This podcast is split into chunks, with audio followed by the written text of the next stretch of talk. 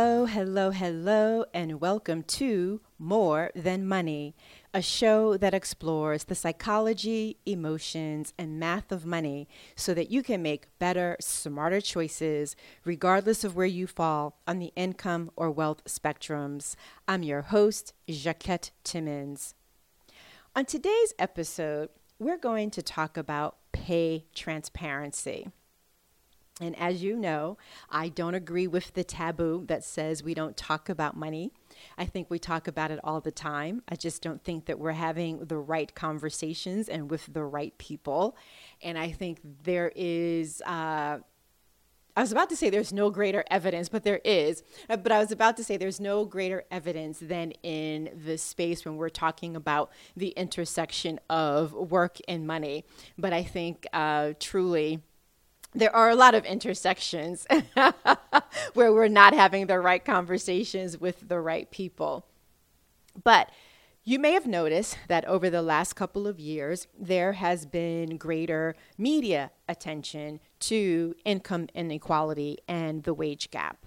And you may even uh, recall or have heard about Octavia Spencer's story. If you haven't heard it or if you don't remember all of the details, let me do a little bit of a quick recap for you. So, this is coming from a panel that Octavia was on for the Sundance Film Festival. And on that panel, she shared how Jessica Chastain made it her business to make sure that she and Octavia were paid equally. And she talked about how those efforts actually led to both of them getting paid five times more than whatever were the numbers for their original contract. And what sparked this uh, result, if you will, was that they were having a conversation about compensation in Hollywood and how the male actors were getting so much more than the female actors. And Octavia, if I can use this expression, Octavia pulled Jessica's coattail and shared how, well, yeah, that is true. There is a, you know, gap between men and women, but are you also aware that there is a gap between what white women actors and black women actors get paid? And that black women get paid less. And uh, this was something that actually surprised Jessica. She was completely unaware of this. But as soon as she learned of it, she made it a commitment of hers and a mission of hers to do something about it because she thought it was unacceptable. And that is what led to both of them getting five times more than what they were being paid. I got to tell you, I think that that was awesome. I, I, applaud both of them. I applaud Octavia for A, being really vulnerable and open about specific numbers with Jessica. And I applaud Jessica for letting her shock not just be shock, but she let that shock move her into action. And the benefit of that is not only is that going to have an impact on the movie that they were working on, but it will have an impact on Jessica's movies moving forward whether or not she's working with Octavia. And that's going to have a ripple effect on the industry. And the potential of that is really profound. So I've got a question for you. Do you openly discuss what you earn, whether it's what you earn in terms of your salary, if you work as an employee, or what is it that you earn in terms of revenue if you're listening to this and you are an entrepreneur or you work as a small business owner? Would you be offended if someone asked you, How much do you make? Or would your reaction and would your answer to them depend on who's asking and what's their motivation for doing so? I'm really excited to have this conversation with you about uh, pay transparency because I think that it's a conversation that we don't have as much as we ought to, clearly. Otherwise, we wouldn't have the discrepancies that we do. Although I do realize that a lot of it is systemic, but this is our way of kind of chipping away of some of the systemic issues. Um, but I'm excited to have this conversation with you because I think when it comes to personal finance, not only is uh, pay a big part of that, as you know from the financial wheel, but I also think that there are some things that we don't address as fully as we could when it comes to uh, money in general and pay transparency in particular, I don't have a fancy name for it, um, but I do refer to these pillars with my coaching clients and my workshop attendees as the pillars of transparency, power, and intimacy. I mean, fundamentally, these are, you know, key three things that make personal finance personal, and they are absolutely embedded in a conversation around salary and revenue, which I will sometimes switch out and just refer to as compensation. Because compensation is never just about the numbers, it's also about identity.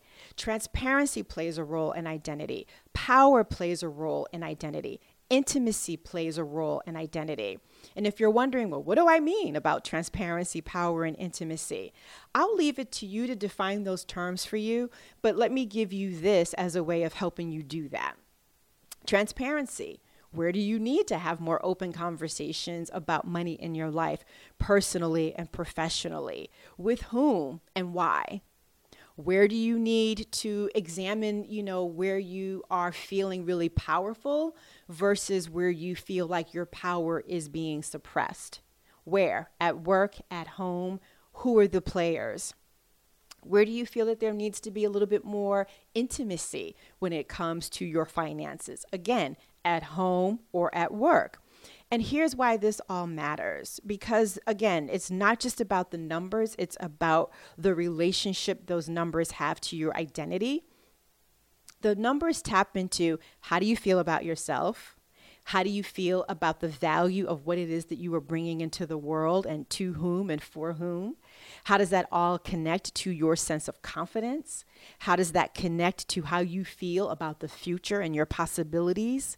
To what degree do you feel or don't feel grounded? Like, does the number make you feel uh, secure or does it make you feel insecure? Because let's face it, I may be talking about, you know, the universal we in this moment, but we have a tendency to conflate what one earns to the power that they possess and we have a tendency to make a correlation to more money equals more success. And then that opens the can of worms around, well, how are you defining success and all that goes with that. So I wanted to take the time to talk with you about what I view as three benefits for making sure that we are having some conversations, again, with the right people when it comes to pay transparency. And I also wanted to share with you some things that I think you ought to be mindful of in the process. My one caveat is to be discerning. I know we live in, in an era where, you know, people share all kinds of things, everything. Uh, but I think it is absolutely okay for you to exercise your right to choose with whom you share your information and how much detail you actually get into. Uh, so I'll start off by using myself as an example. I absolutely clearly my CPA knows all my stuff, right? But I also have a couple of friends that I share my particular details with.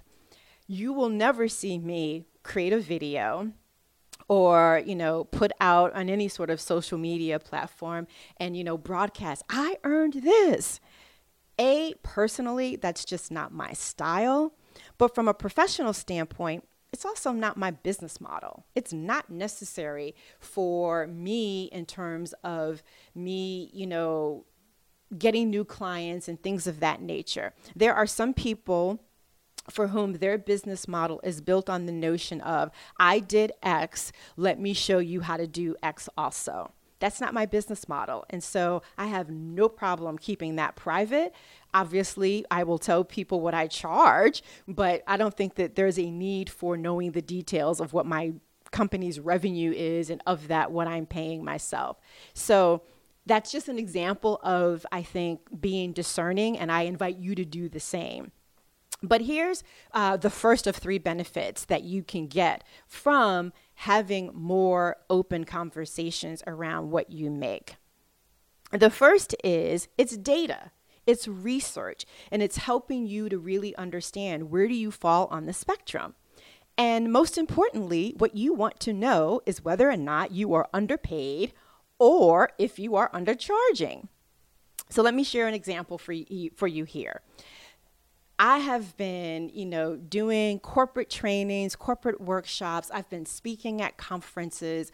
I've been doing all of that for many years. But quite honestly, my compensation, the numbers that I was quoting in my proposals, they were really trial and error. And it was only a couple of years ago when um, a friend of mine who happens to be the chief diversity officer at a publicly traded company, I reached out to her and I said, Hey, I would really appreciate it if you would take a look at my uh, proposals and give me a sense of whether or not I am on target. A, I'm so glad she said yes.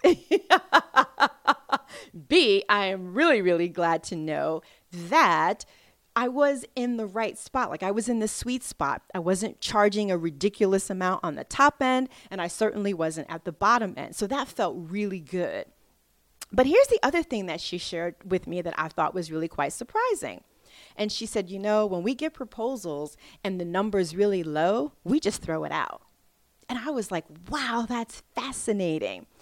And yeah, I know that there are some industries where it's the lowest bidder that gets the contract, and I, I think I have some issues with that.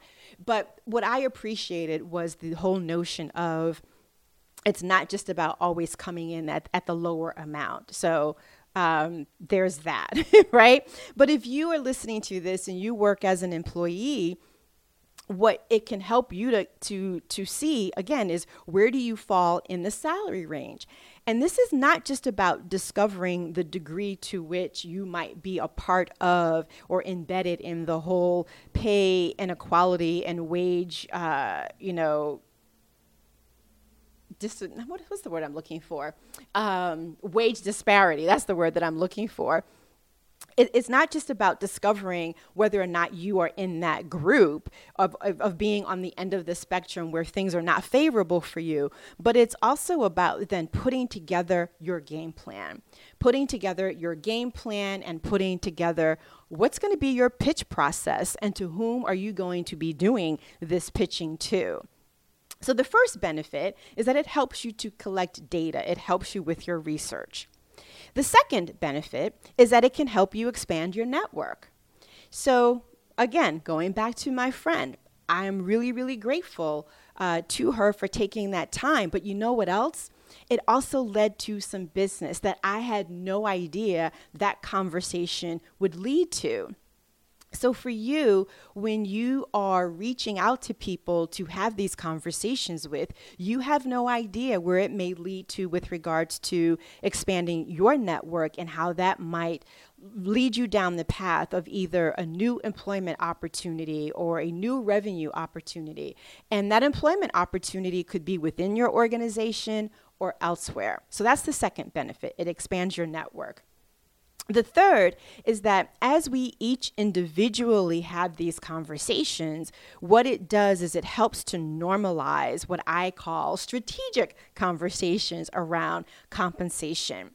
And in the process, what we are doing is chipping away at the pay gap and we're we're chipping away at uh, you know wage discrimination and disparity and we're doing that not just from a gender standpoint of male versus female, but come on, let's just be transparent here. We're also doing that in terms of narrowing the disparity between what white women get paid and what black women get paid and what other women of color get paid.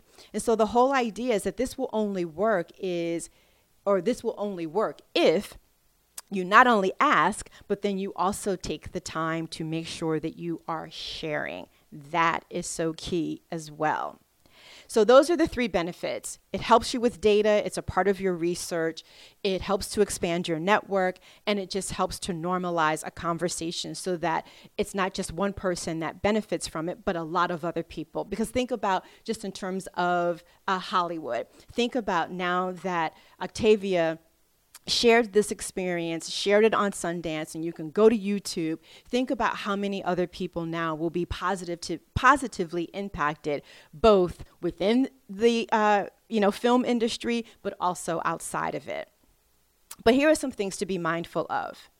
Make sure that you check your own judgment. When do you catch yourself judging how much or how little someone else has or makes? And what's going on in that situation? What's the context um, under which that judgment is happening? And this is not for you to go down the rabbit hole of then judging yourself, but that is something to explore because it, it opens the door for some things that you might need to work on. Speaking of, here's the second thing to be mindful of Do you have any unexamined wealth guilt or pay shame?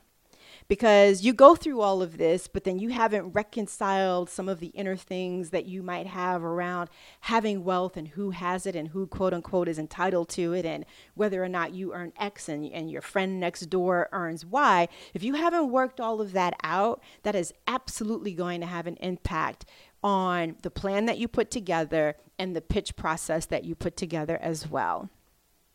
And then the third thing to be mindful of, and, and all of this, as you will see, is really connected. Be clear about whether you are emotionally ready to do something about what you discover. Are you ready to do the work? Are you ready to put a game plan in place? Are you ready to put a pitch plan in place? If you work as an entrepreneur or small business owner, are you ready to make sure that there is an alignment between the price that you are quoting and the value that you are giving or creating?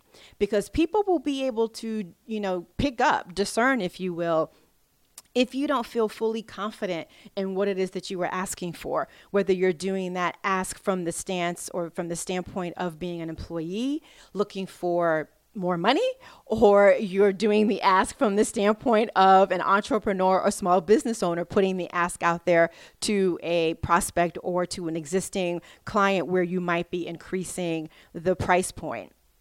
So, again, do I think that there should be more conversations around pay transparency? Yes, absolutely. Do I think that you should be selective about with whom you have these conversations and perhaps even some of the details? Yes, again, because if you look, if you listen to the YouTube video, I also give Octavia credit for this. She doesn't share with any of us the the specific numbers, and I appreciated that as well because she's she's providing us an example of how to share, but also how to share in the context of boundaries. And I think that that's something that we could always benefit from. But the reason I think we should have more conversations is because talking about your compensation can lead to you feeling more empowered and confident about what it is that you are asking for. And here's the ultimate benefit from my standpoint it helps you to shift your language from charging what you're worth or getting paid what you're worth. Can I tell you that language drives me crazy because what it does is the unhealthy thing of tying a number to who you are as a human being. And that's not what this is about. Like, there's no price tag on that. Anyway, off my soapbox I go. But what it does is it shifts you away from that. And what it shifts you toward is anchoring what you are asking for in the context of data and value. And yeah, you might have to defend that data and you might have to defend that value, but having to do that only makes you even better at what it is, A, that you do, and then also talking about it. So, those are my several cents on this topic of pay transparency. And as always, I thank you so much for tuning into today's episode.